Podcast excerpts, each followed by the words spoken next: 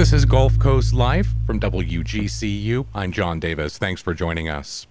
In late September, Governor Ron DeSantis announced a series of actions aimed at mitigating impacts of immigrants seeking entry into the U S from the southern border being resettled in the Sunshine State. Those actions include a new executive order, a lawsuit against the Biden administration, and the appointment of a public safety czar. The lawsuit was filed by Florida Attorney General Ashley Moody against Department of Homeland Security Alejandro Mayorkas and other top officials with U S. Customs and Border Protection, U S. Immigration and Customs Enforcement, and U S. Citizenship and Immigration Services over what she calls the Biden administration's failure to enforce federal immigration law and challenging the administration's catch-and-release policy. Early in his presidency, Biden revoked former Donald Trump's Remain in Mexico executive order and allowed immigrants seeking entry through the U S southern border to remain in the U S while immigration courts consider their cases. During a news conference from the Lee County Sheriff's Office on September twenty-eighth, Moody said the Biden administration's approach is costly to Florida.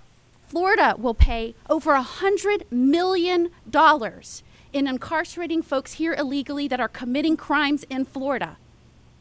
Over one hundred million dollars. Our pleas to this president have gone with no response. You heard from the governor. He demanded what was going on. Who are you releasing? What are their criminal backgrounds? Who's being resettled in our state so that we know its effects on our state so that we can lead effectively with due regard for the safety and stability of our communities. DeSantis has dubbed this executive action the Biden Border Crisis Executive Order. Here's DeSantis at the same press conference explaining the various actions taken in his executive order. I'm signing an executive order to prohibit state agencies that report, or excuse me, to prohibit state agencies that report to me from aiding or abetting in any way what the federal government uh, is doing right now. Uh, we're not going to be a party uh, to this lawlessness. We haven't, to, to, to my knowledge, uh, but we're letting the marker down know that this is an absolute red line. We're not going to do it. Uh, and the order pro- prohibits our agencies from providing assistance uh, to the feds or any other entity uh, for the transportation uh, of folks uh, who are here illegally into Florida from the southwest border. It also directs the Florida Department of Children and Families determine whether Florida should continue to grant licenses for facilities that house unaccompanied uh, alien uh, minors brought into the state from the southwest border. Granting licenses to house uh, illegal alien children who do not reside in Florida takes resources away for child welfare uh, from children who do reside here. This is a problem we have to address, and we have to put Florida children first. Uh, the order also requests that the commissioner of F D L E conduct regular audits of companies doing business in Florida, particularly publicly traded corporations and other large companies, to verify that they are only employing uh, lawful individuals. Additionally, the order requests state agencies to collect and provide information concerning the impact of illegal immigration in Florida. Uh, we want information on the number and identities of everyone that's been resettled from the southwest border uh, to Florida. We also encourage both F D L E and Florida Highway Patrol uh, to detain uh, vehicles such as buses or aircraft if they're transport- transporting illegal aliens from the southwest border, if there's reasonable suspicion that the vehicle is being used for human trafficking or drug trafficking. And unfortunately, that is an all too common occurrence when you talk about what's going on here. Uh, the order also requests information from state officials on the number who are pending criminal prosecution in Florida and the number who have been convicted, including the crimes convicted, the amount of funds expended on health care uh, for uh, uh, illegal aliens, and the amount of funds spent on social services. Lastly, Governor DeSantis announced the appointment of former U S. Attorney for the Northern District of Florida, Larry Keefe, to a new position of public safety czar. His job in that role involves directing implementation of this new executive order. There's a lot to unpack here, but joining us for a closer look at these recent immigration-related actions is Indera DeMine. She's a Fort Myers-based immigration attorney here in Southwest Florida and uh, has been a practicing attorney for nearly a decade now. She opened her solo practice in twenty sixteen with a focus on immigration and nationality law, helping clients through each step of what can be a confusing and daunting immigration process. She's represented clients in removal, deportation trials, also clients going before U S. Citizenship and Immigration Services, and helping clients with petitions through U S consulates across the globe. She's also given immigration-related presentations to a wide array of organizations here in Southwest Florida, and she's spoken on past editions of this show about issues concerning temporary protected status and deferred action for childhood arrivals. DeMine's own family immigrated to the U S in two thousand two. Indera DeMine, welcome back to Gulf Coast Life. Thank you for having me. And joining me in studio is Florida Gulf Coast University founding faculty member and law professor Pamella Seay. Here at F G C U, she teaches courses on a variety of law-related topics, including comparative justice, international and comparative law, constitutional law and globalization, and the rule of law. Her expertise has made her a highly sought-after lecturer all over the world, including in Switzerland, Italy, China, Greece, Brazil, and England, to name just a few. She's a licensed attorney with the Florida Bar Certification in International Law. She provides consultation and legal advice for both foreign and domestic businesses on international legal concerns, and she served for six years on the Florida Bar's Professional Ethics Committee, of which she was a past chair. She's also published a book on international business in South Carolina, and her C V includes numerous published articles on an array of international topics. Pam Seay, welcome back to Gulf Coast Life. Always great to connect with you. Oh, nice to be here, too.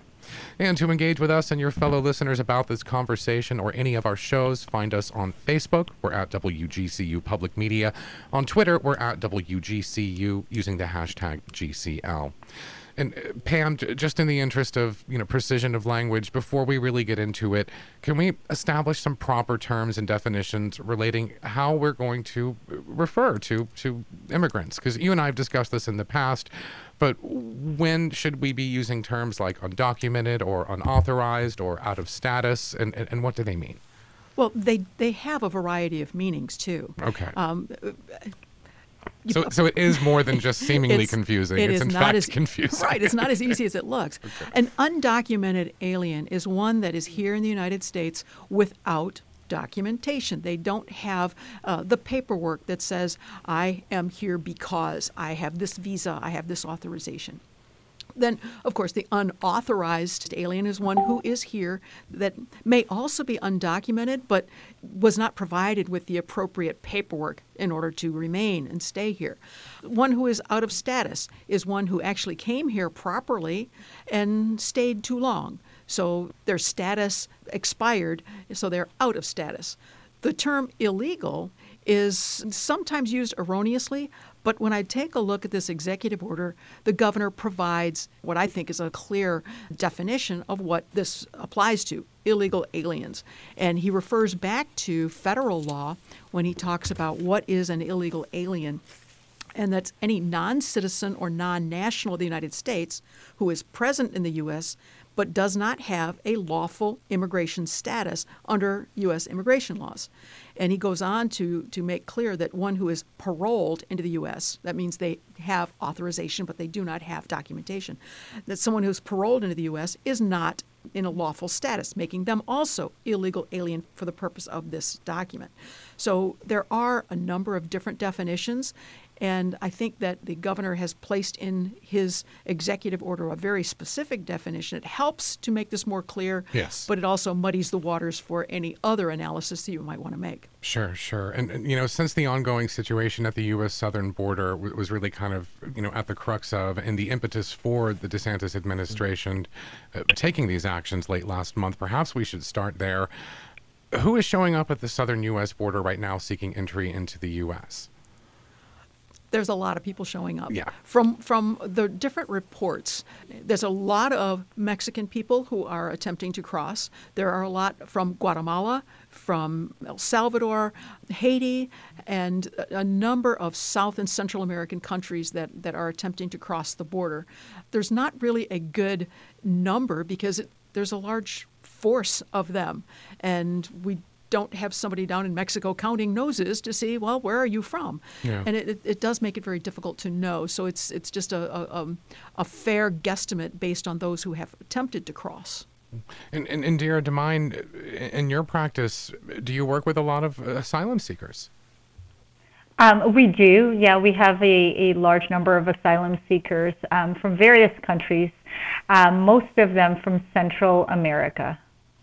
Have you noticed an influx uh, just with everything that's going on in Haiti right now? And, and I know folks trying to, to come to the U S. Now, I I was asked this question before, and we've seen an influx of Haitian clientele from the announcement of T P S for Haitian nationals. So I've seen an influx in our practice from that announcement that happened, I want to say in the end of May or sometime around that. I have not um, seen an influx of Haitian immigrants that are recent arrivees from the southern border. In fact, I, I've probably had one phone call, but I am keeping a track of it because of this announcement by the governor. So I have um, been put on notice, and I've been trying to get a figure going. But um, but no, sir, I've not seen an in- increase. I kind of wanted to focus first on the Florida Attorney General's lawsuit. As I understand yes. it, very early on in the Biden administration, Department of Homeland Security put in place this one hundred day pause on certain removal actions um, in order to undertake a review of policies and practices and to make sure the department's resources were being allocated where they're needed most. Uh, that was blocked by a federal judge in Texas. Then Immigration and Customs Enforcement issued a memo in February revising the previous directive in order to prioritize certain enforcement actions, like like focusing on immigrants who would pose a national security threat or had been convicted of, of aggravated felony offenses, for example. Um, Moody's legal challenge says these directives violate federal immigration laws and the Administrative Procedures Act. I'd love to get both of your takes on the merits of this lawsuit. And uh, Pam, I'll start with you. In taking a look at what the, the Attorney General is doing, you have to tie that together with what has happened, certainly most recently in the Supreme Court, related to the um, lawsuit related to the transfer of uh, folks. Um, right at the moment, I think that she is making an effort to to follow through with what the Ninth Circuit has done, what the, the Supreme Court has done in, in enforcing current law. Now, the Supreme Court has come, come forward and said that the likelihood of uh, Mister Biden's case is It's, it's, it's not likely to succeed, and mm-hmm. therefore they put back into place. And I'll, I'll go back and look at the um, uh, the, the, the the President Trump's uh, Remain in Mexico policy. I know we're I know you're planning to talk about that in a bit, but but the, the Remain in Mexico policy. Uh, there was a, a, a judge up in California that said no, no, no, no, no, no. That's that's unconstitutional. The Supreme Court came back and said, well, wait a minute. Um, it certainly probably is, so you cannot have a stay on, on the implementation of it, and the Remain in Mexico policy needs to stay in place. So, you know, there's a there's some follow-up with that related to her her challenges in court. Now, Indira, you may have had some, some experience with this currently um, on on you know with some of the calls you may have gotten. I don't know if you've had any yet. Um, I have not. Um, we we tend to get a trickle down after a little while, but um, as far as the the M P P program, the Migrant Protection Protocols program, um, because our law firm is here in, in Florida, we haven't taken on border cases. So w- once the immigrant is released, Um, and, you know, they, they make their way to Florida, we we usually take on their removal or deportation case at that point. Um, but I haven't um, represented clients, and I know some attorneys do, but along the border and at the their court hearings along the border during the um, M P P program. Um, we usually take them once they get here to, to Florida. Um, but to answer your question, John, about the um, the lawsuit um, that was filed. Um, now, I have taken a look at it, and there's some really good points in here that um, that I, I completely understand. For example, the governor stated that a lot of times these folks are being released without what's called their proper charging document. Um, and what that is, is usually when someone is apprehended along the border, um, they are they go through what's called a credible fear interview. Um, if they have credible fear, Um, and the um, C B P officer determines they have a claim to asylum, that C B P officer can then exercise their parole powers and parole that individual into the United States. And then um, that individual will eventually get a court notice um, placing them in court proceedings. Um, and, and that is deportation proceedings, and at that point the person would file their asylum um, application and so on. What the governor is saying is that a lot of these folks right now along the borders are being released with documentation, um, but not with the proper document, and not with their charging document, their notice to ap- appear that is placing them in deportation proceedings. And I have um, seen a, a few folks with that. What he's talking about is they're released with documentation that says you have to check in with ICE, Immigration and Customs Enforcement, within ninety days of your release from the border. However, they're not given what's called their notice to appear saying, you will get a court date, please wait for this court date, and so on. And I suspect there's there's a number of reasons why folks are not being, being given a notice to appear.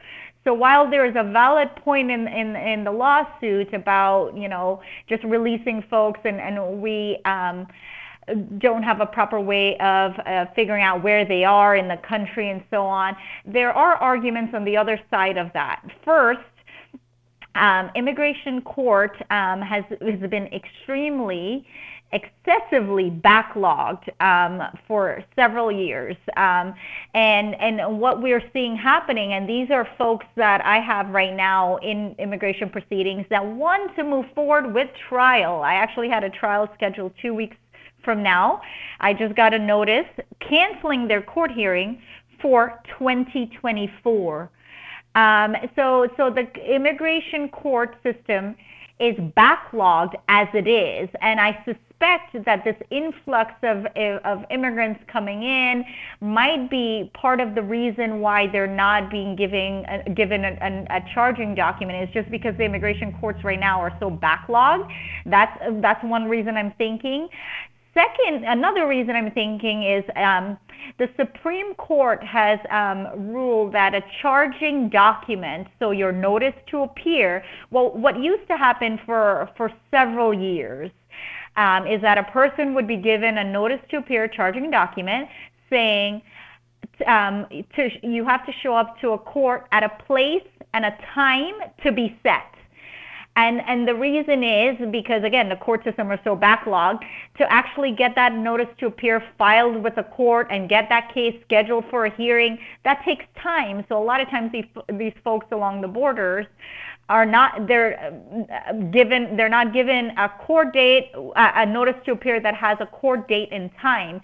The Supreme Court says that You, um, that is an invalid charging document because it doesn't tell you when to appear um, and what time and so on, so it's an invalid document. There was a, the Board of Immigration Appeals said that once that immigrant got their court notice in the mail, that then was um, that uh, placed them in deportation proceedings. So even an invalid charging document was cured by a notice of hearing that would be mailed to the to the immigrant. So so there's been a lot of um, litigation surrounding this charging document, um, but that is a, a point that the governor brought up in in in the um, lawsuit, is that folks are being released without a charging document.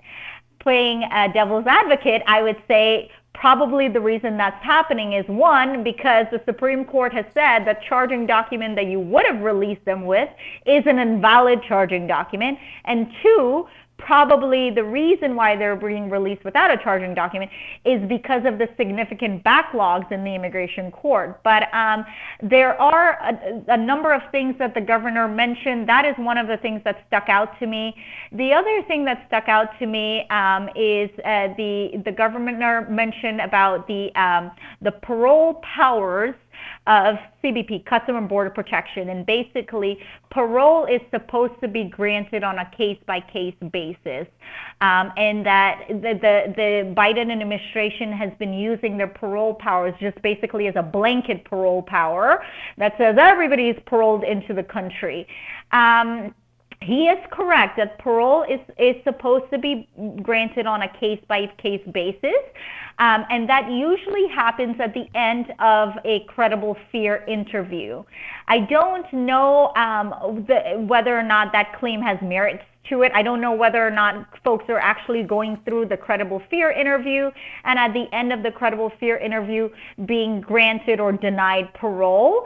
Um, but I will say that Um, I've, I've practiced under the Obama administration and under the Trump administration, um, and now under Biden. And I, during different administrations, we've seen different policies when it comes to this parole power, right? So it's not that the Biden administration is doing something that's never been done before.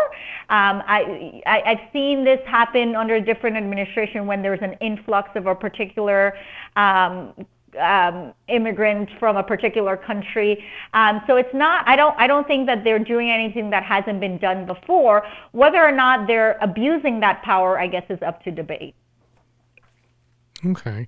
Regardless of the outcome of this lawsuit, could, could a positive thing, Pam, just be that it's bringing more attention to this issue that needs to be addressed one way or the other? And by that, I'm just thinking of, you know, some of what Indira was just telling us about how lengthy this process can be, um, and just, you know, taking your case against a federal prosecutor before a judge who also works for the attorney general. And in this case, I'm talking specifically about, you know, asylum seekers. Um, and with the process being so lengthy, it, it, it's almost like for some people, it, it feels like it's encouraging them to abandon the process and kind of take their chances living under the radar, if they can do that, and staying in the U S. Um, and, yeah, and we've had a lot of a lot of um, uh, results that were unexpected. You know, the the uh, unanticipated consequences of of actions that that um, have taken place. But you know, we're looking at more than just a backlog of cases. This it, this is a, a system that is totally overwhelmed, that is unable to handle what is coming at its borders. And when you take a look at what the the uh, appellate courts have said about the um, Trump administration's Remain in Mexico policy and some of the other things that were in place, they said, you know what, um, these worked. And therefore, um, if you are going to contest them, you need to explain why uh, what you're doing to replace them is going to be better. And We have we have seen that it wasn't better, and that in the cases themselves, the courts are, are explaining these systems are totally overwhelmed. You cannot keep up. There is something you must be doing in order to retain a, a border of sorts and to protect the people who live at the border. I mean, I, I mean, I've got f- some friends that live down on the border there, and, and and I hear about this, and they're saying it is just certainly a a a a, a major problem for them when they are looking at um, a system that that simply does not work. The people that are crossing the border, there's there's a lot of a lot of problems that are going on down there. Not just um, people who are getting into the United States uh, who do not have the the proper authority. They're getting into the United States. They are signing in, and they hear from friends and relatives, if you sign in, they'll let you in, and you never have to be seen again. Just you can stay. Just like, as you say, stay under the radar. And that is problematic. And then we have what appears to be a distribution system where people who are, are being brought in to say, well, okay, yeah, you can stay, but, you know, there's no room for you here. We'll we'll move you over to Texas, to Florida. We'll move you to Indiana. We'll move you to wherever. And there is not, in fact, I was watching on the Florida Channel just a day or two ago, and they were talking to some some representatives about that to say, is there a record? And they said, well, there's really not much of a record, and you really can't find out how many people have been transported. Have there been a lot? Yes, there have. Do you know how many? No, we don't. So what that shows is that the U S C I S and Customs and Border Patrol do not have a good grasp on the actual numbers that are coming in and being moved from one location to another.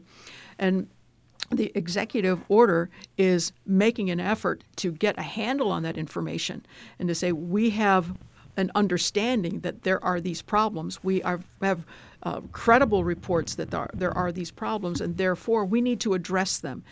because the federal government is incapable of addressing them. And that's that's the intent of of this this order. Now, not to say whether that's that's the correct way or or or not. It's the way that they've chosen to to follow up and to say, well, all right, if there are buses coming in or if there's an airplane coming in, we need to know who they are. If they are if they are according to the definition on, in the executive order, if they are illegal aliens, we need to know this.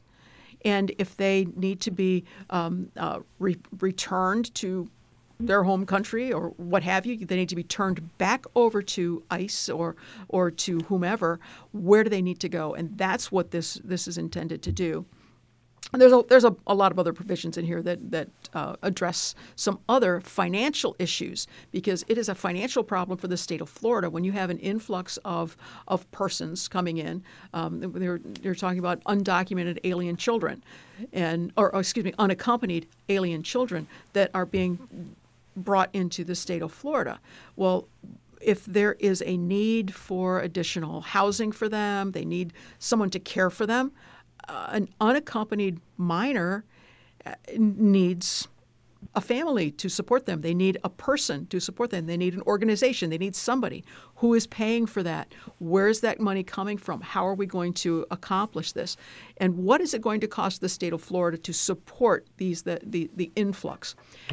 To that end, though, because as you know, there's an aspect of the executive order that specifically directs the Department of Children and Families to look into facilities that are housing these unaccompanied minors and determining whether or not the state is going to continue to license them.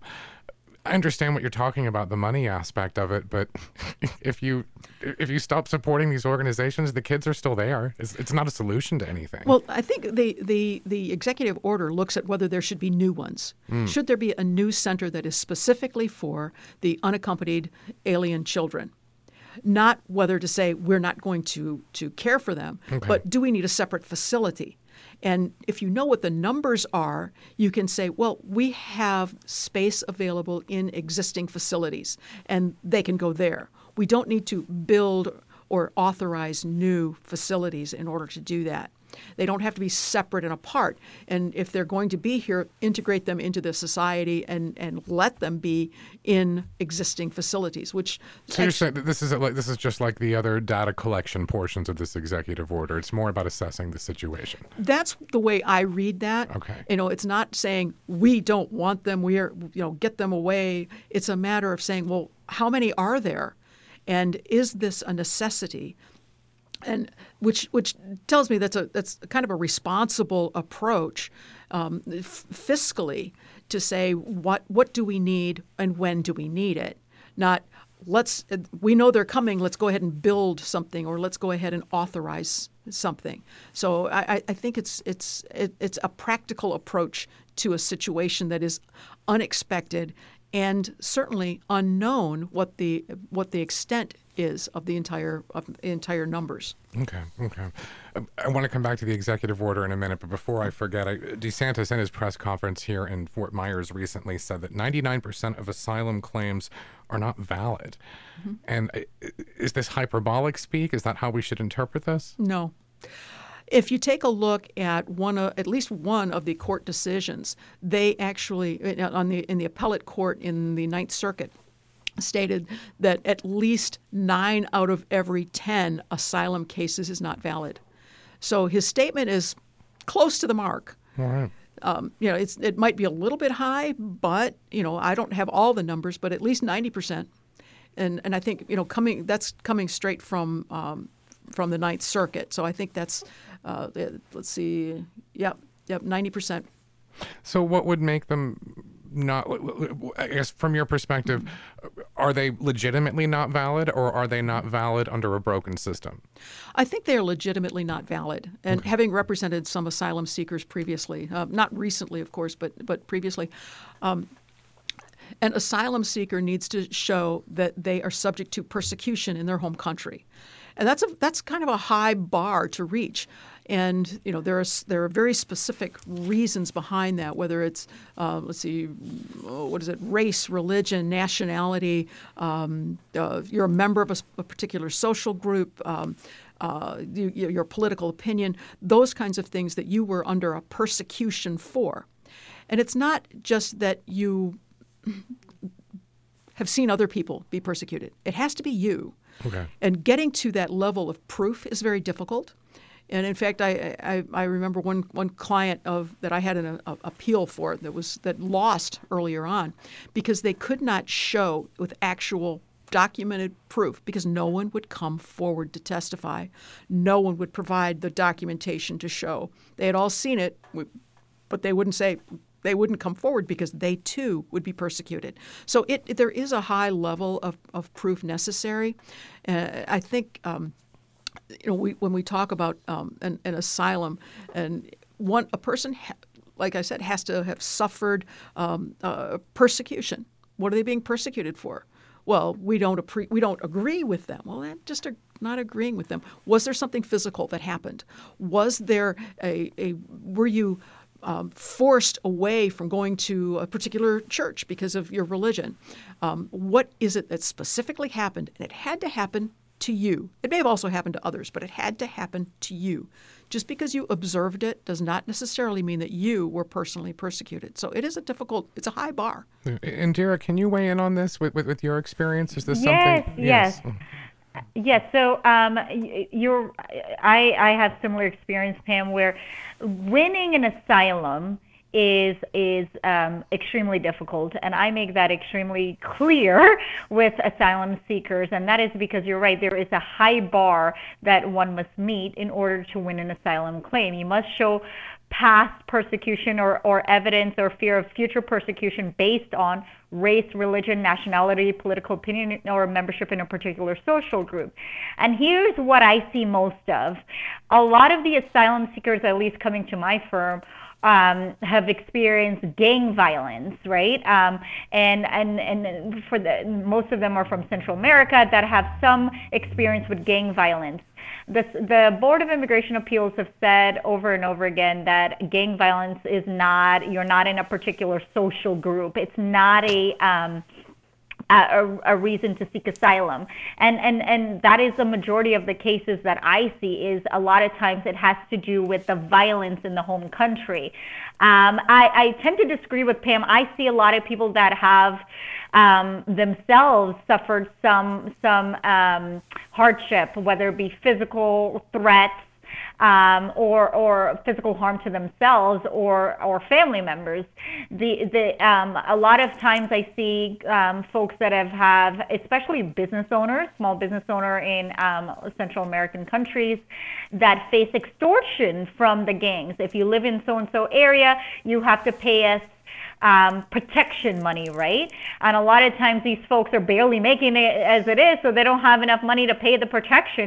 And these gangs will carry out that threat. It's not a threat, that is an empty threat. Um, and I see a lot of that happening where um, folks end up, all right, I'm going to close shop, take everything I have and leave and, and, and seek protection. However, the courts have said again and again that that is not a valid asylum claim. So that cuts off a large group of, of folks that may otherwise have some some claim, right? Because again, it's not a valid asylum claim. Secondly, what I've seen happening is a narrowing of what's called a particular social group.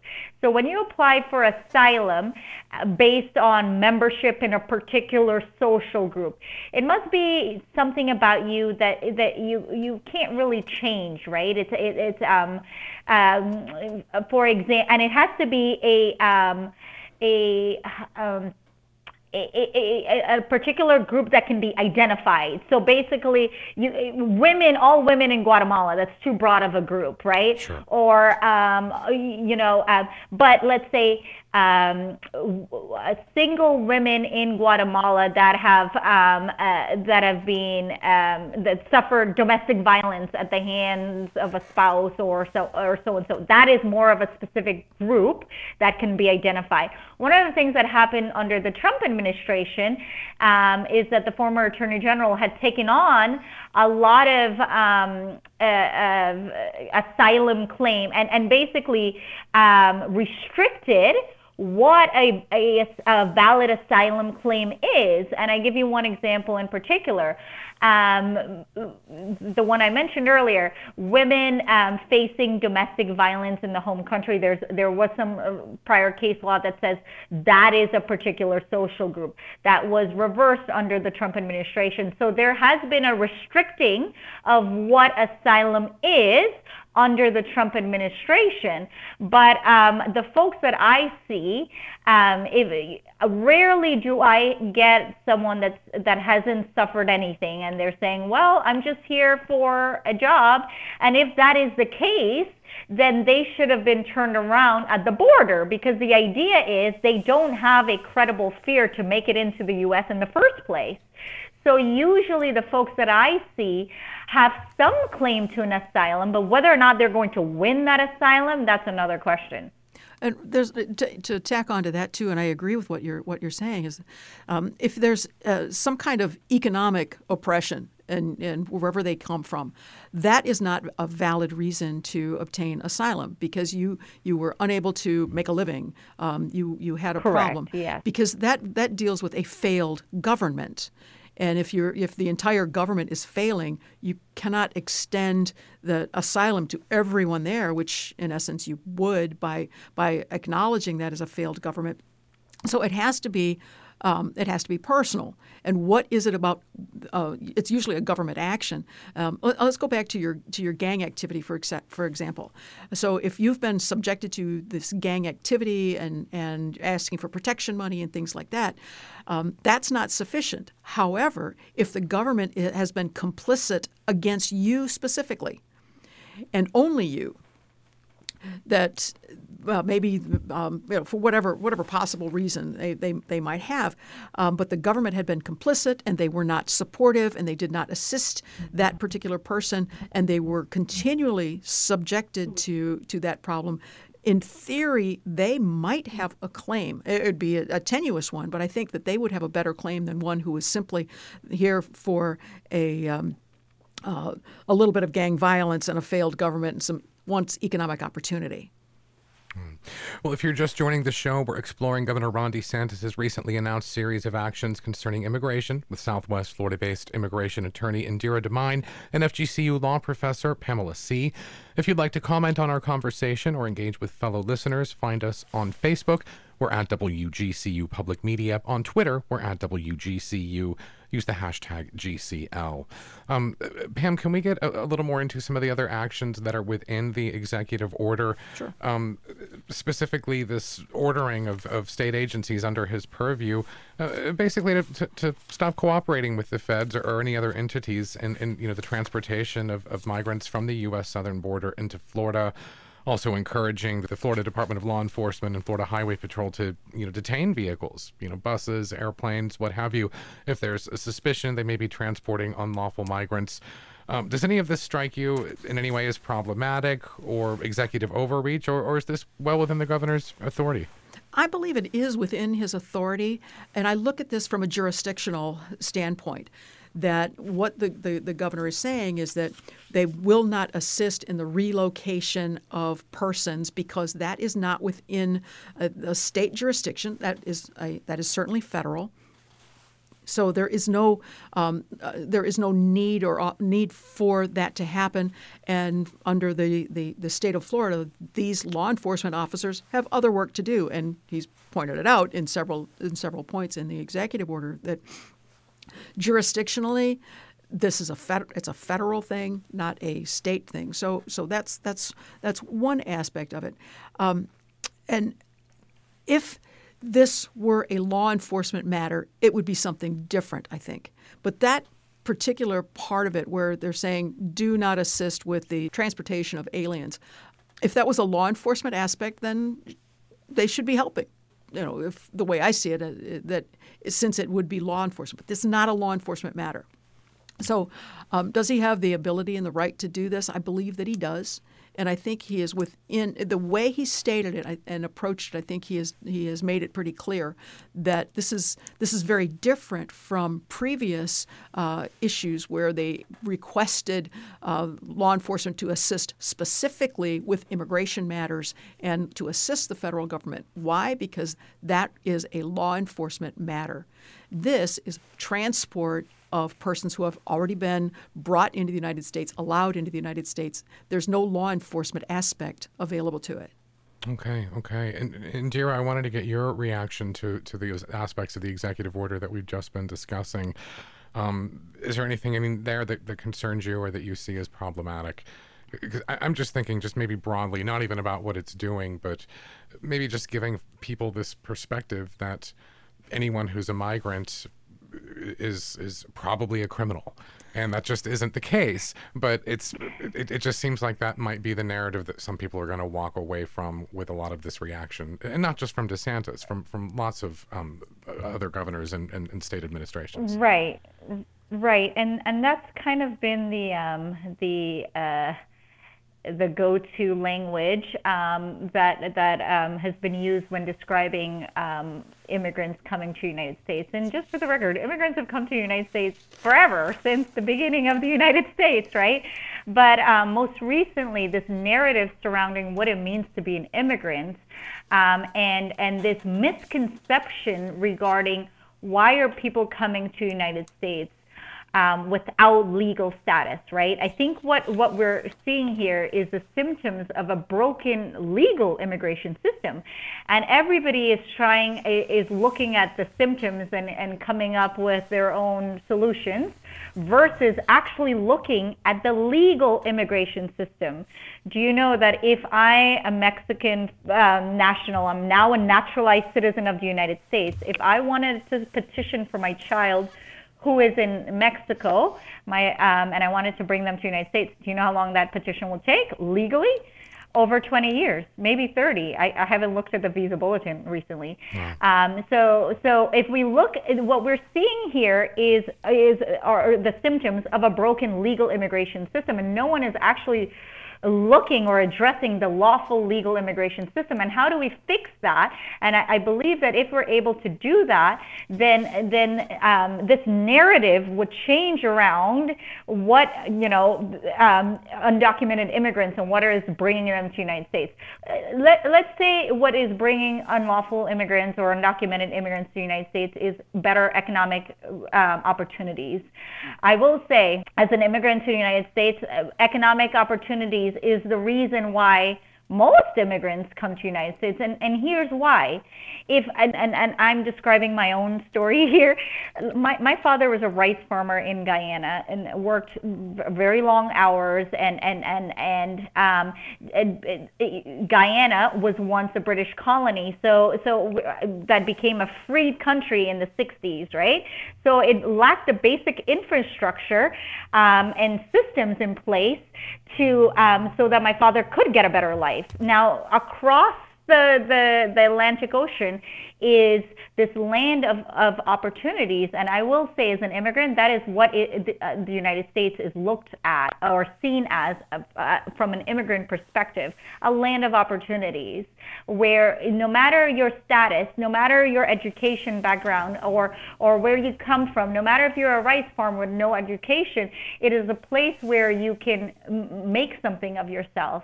And that is what immigrants think of when they think of America. And, and I do agree that people come here for economic opportunities. Where I disagree is with with this the um, the narrative of what it means to be an immigrant.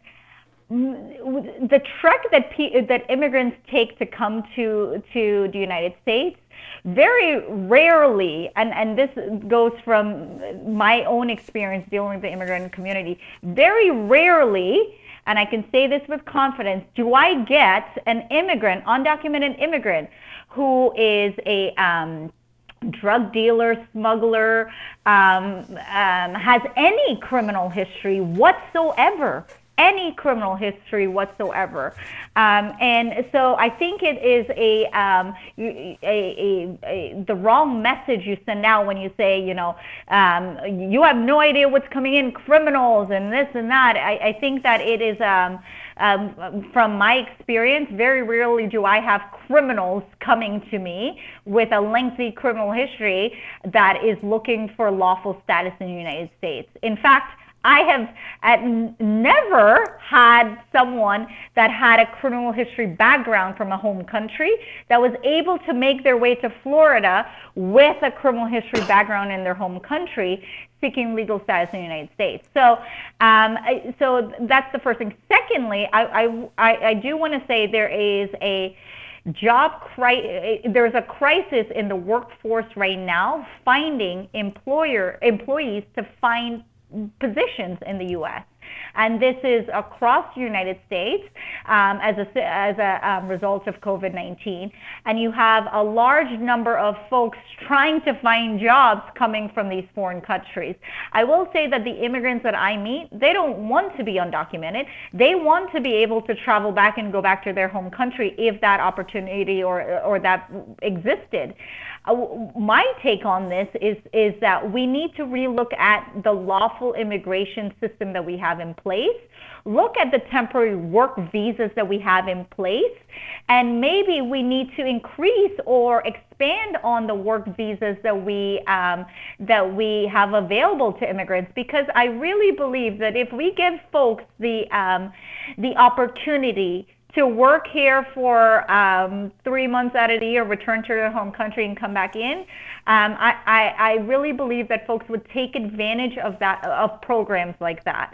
But in fact, what we're seeing happening is that a lot of the industries here in Southwest Florida um, would go would hire undocumented immigrants, paying them um, a lower wage and still taking advantage of the um, labor pool, but doing so against the law, right? So it's not that the, the U S economy or the U S workforce or um, is, is not reliant on the immigrant work, work pool. They're just doing it illegally uh, under the table. So, so I really think that we're, we're looking at the symptoms of a larger issue, which is the broken legal immigration system.